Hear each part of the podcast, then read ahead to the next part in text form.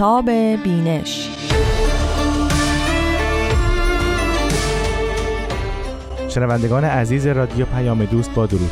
رامان شکیب هستم و این برنامه آفتاب بینش.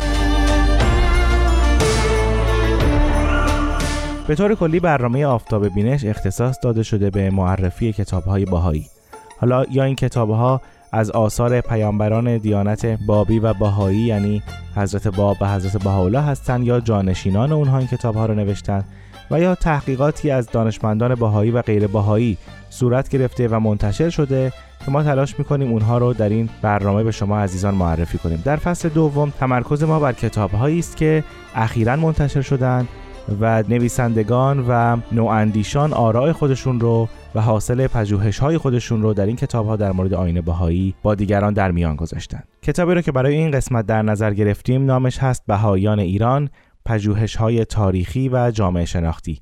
ویراستاران این کتاب دامینیک پرویز بروکشا و سینا فاضل هستند. قبل از معرفی محتوای این کتاب و فصول مختلفش و نویسندگان این نکته رو باید بگم که این کتاب در ابتدا به زبان انگلیسی در سال 2008 یا 1386 خورشیدی در انتشارات راتلج منتشر شد و بعد از اون چند سال بعد در سال 2011 یا سال 1390 نشر باران با ویراستاری فریدون وهمن که پیش از این کتابی از اون معرفی کرده بودیم این کتاب رو منتشر کرد. این کتاب دو مترجم داره. دو فصل سه و یازده رو هوری رحمانی ترجمه کرده و بقیه فصول رو عرفان ثابتی. چند تن از نویسندگان مقالات متنوع این کتاب رو به شما معرفی می‌کنم. عباس امانت از دانشگاه ییل هست مهرداد امانت که پژوهشگری است مستقل دامینیک پرویز بروکشاس از دانشگاه منچستر محمد توکلی ترقی از دانشگاه تورنتو کاویان صادقزاده میلانی که او هم پژوهشگری است مستقل مجان مومن او هم پژوهشگر مستقل است. خود جناب فریدون وهمن و خانم مینو فعادی از دانشگاه لندن. این کتاب دو مقدمه یا پیشگفتار داره. مقدمه نشر انگلیسی و مقدمه نشر فارسی. مقدمه نشر انگلیسی رو خود سینا فاضل و دامونیک پرویز بروکشا نوشتند و اطلاعات بسیار جالبی در این مقدمه آمده. اونا در ابتدا خیلی مختصر در مورد جامعه بهایی ایران صحبت می‌کنن در این پیشگفتار و همینطور اسناد تاریخی رو ذکر می‌کنن در مورد رشد جامعه بهایی در ایران برای نمونه در سال 1889 یک دیپلمات بریتانیایی ساکن ایران در نامه به ادوارد براون از توده های وسیع کسانی که جذب تعالیم باهایی میشن صحبت می‌کنه. همینطور بر اساس سندی تخمین می‌زنن که در دهه 1880 حداقل 100 هزار باهایی در ایران وجود داشته که این جمعیت حول و یک تا دو درصد از جامعه 5 تا 8 میلیون نفری اون زمان ایران رو تشکیل می‌داده. همین رشد بسیار شگفتآور جامعه بهایی در ایران و اقداماتی که اونها انجام دادن بر اساس اصول و عقاید و اعتقاداتشون در جهت بهبود اوضاع جامعه ایران بهانه است تا مجموعی از مقالات نگاشته بشن و این اقدامات رو بررسی کنن. اما ویراستاران این کتاب نکته دیگری هم ذکر می‌کنن. اونا میگن هدف ما از انتشار این مجموعه مقالات سوای ارائه مطالعاتی در خصوص توسعه اجتماعی و تاریخی جامعه بهای ایران پر کردن خلایی است که هم در مطالعات علمی در مورد آین باهایی و هم در مطالعه ایران مدرن به طور عام وجود دارد. اما این مجلد یعنی این کتاب سه مضمون عام داره. اولین مضمونش گرویدن افراد مختلف از گروه های مختلف به آین باهایی است. درست است اکثر کسانی که باهایی میشن در ایران از پیشینه اسلامی و به خصوص شیعی می آمدند ولی شمار زیادی از یهودیان و زرتشتیان ایرانی هم به آین باهایی گرویدند. نکته بسیار مهم در این مضمون این است که افرادی از میان اقلیت های غیر مسلمان که در حال آزار دیدن هستند خودشون به دین جدیدی میگروند که اون دین هم در حال آزار دیدن و سرکوب هست. و خود این نکته است که موضوع تحقیق بسیاری از محققان می‌تونه باشه. مثلا در بررسی گرویدن یهودیان ایرانی به دیانت باهایی مهرداد امانت در این کتاب شواهد تاریخی ارائه می‌کنه و نشون میده که در این فرایند عوامل اجتماعی و نه صرفا دینی نقش داشتند همینطور فریدون وهمن در مقاله خودش دلایل جذابیت تعالیم باهایی برای زرتشتیان رو بررسی می‌کنه. می‌دونید که فریدون وهمن خودش سابقه مطالعات در زمینه دینهای ایرانی و زبانهای باستانی ایرانی و به خصوص دیانت زرتشتی رو داره. بنابراین او از فضای هر دو دین آگاهه و همینطور ایشون با اقامه دلایلی در خصوص اهمیت ایرانی بودن دیانت باهایی و تعالیمش در واقع نگاهی جدید می‌کنه به گرویدن زرتشتیان به دیانت باهایی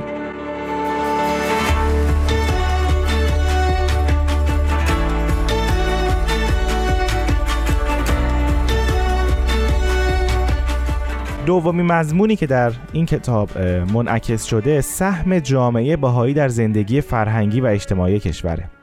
قطعا این موضوع موضوعی است که خیلی به اون پرداخته نشده به خاطر فضای تبلیغاتی که علیه جامعه باهایی در ایران وجود داشته که در این فضا اتهامات بسیار زیادی به جامعه باهایی زده شده و اصلا فرصتی داده نشده که سهم جامعه باهایی در زندگی فرهنگی و اجتماعی ایرانیان بررسی بشه. شاید, شاید این دلیلی است که این مضمون هم در این کتاب آمده. مثلا دامینیک پرویز بروکشا نقش زنان رو بررسی می‌کنه. در این فعالیت ها و در مقاله خودش مکاتبات حضرت بهاءالله و حضرت عبدالبها رو با شماری از زنان باهایی بررسی می‌کنه که همین مکاتبات و همین ارتباطات باعث شد که اون زنها در فعالیت های اجتماعی هم در داخل جامعه باهایی و هم در جامعه ایران به طور کلی مشارکت بکنن. در مقاله دیگری اقدامات آموزشی و اصلاحات بهداشتی که باهایان پیشاهنگش بودن مطرح میشه. در تعالیم آین بابی و دیانت باهایی تعلیم و تربیت از اهمیت بسیار زیادی برخورداره بر اساس همین و بر پایه و با تکیه به همین تعالیم بهایان در فاصله سالهای 1890 تا 1930 مدارس بسیار زیادی در سراسر ایران که هم شامل شهرهای بزرگ می شده و هم شامل روستاهای دور افتاده تأسیس کردند. در این کتاب موجان مومن در مقاله خودش برای اولین بار فهرست جامعی از این مدارس ارائه می‌کنه و همینطور اقدامات ابتکاری اونها رو معرفی می‌کنه. البته به نظر مجان مومن این ابتکارات مدارس دولتی ایران رو هم حتی تحت تاثیر قرار داد. ذکر این نکته های اهمیته که شاگردان این مدارس دختران و پسرانی بودند که باهایی نبودند یعنی هم باهایان در این مدارس شرکت می‌کردند هم شاگردانی از ادیان مختلف و اقوام مختلف در این مدارس بودند. در کنار مفهوم تعلیم و تربیت سینا فاضل و مینو فعادی هم به اصلاحات بهداشتی بهایان می‌پردازند و در, در مورد اونها در مقالات خودشون صحبت می‌کنن. برای نمونه نصب دوش در گرمابه ها از ابتکارات باهایان بود. تا همینطور تأسیس بیمارستان های مجهز به بخش زنان که بعدها در بسیاری از شهرهای ایران گسترده تر شد. البته فعالیت های باهایان به همین جا محدود نمیشه ولی ویراستاران در پیشگفتار خودشون ذکر می‌کنن که این فعالیت ها بسیار بیشتر از این هاست منتها وقت و فرصت پرداختن به همه اونها را نداشتند و فقط نام می‌برن از این فعالیت ها مانند فعالیت های هنری و ادبی اصلاحات زراعی و همینطور ابتکاراتی در تجارت و صنعت.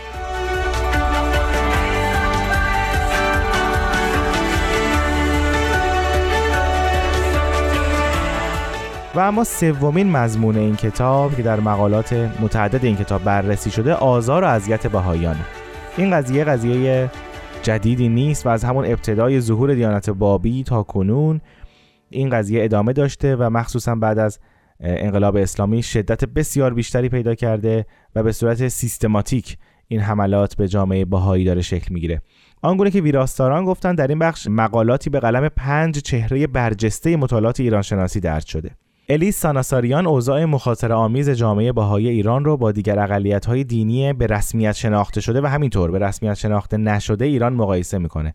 عباس امانت در اینجا مقاله ای داره که به ریشه های تاریخی آزار اذیت بابیان و باهایان در ایران می‌پردازه. محمد توکلی ترغیب جدایی ناپذیری جنبش اسلامگرایی و بهایی ستیزی در ایران تاکید میورزه. همینطور هوشنگ شهابی به پدیده بهایی ستیزی سکولار به ویژه در اواخر دوران پهلوی می‌پردازه و سوال بسیار جالبی رو مطرح می‌کنه و اون رو بررسی می‌کنه. اینکه چرا باهایان مورد حملات روشنفکران ایرانی هم قرار می‌گرفتند. یعنی نه تنها گروهی از عامه مردم و روحانیون تندرو باهایان مورد حمله قرار می‌دادند بلکه روشنفکران ایرانی هم در این میان به جامعه باهایی حمله می‌کردند. این یکی از سوالات بسیار مهمی است که در مقاله هوشنگ شهابی بررسی شده. و در آخر رضا افشاری هم شرح دقیقی از آزار و اذیت باهایان در ایران از اندکی پیش از انقلاب اسلامی تا زمان حاضر ارائه می‌کنه.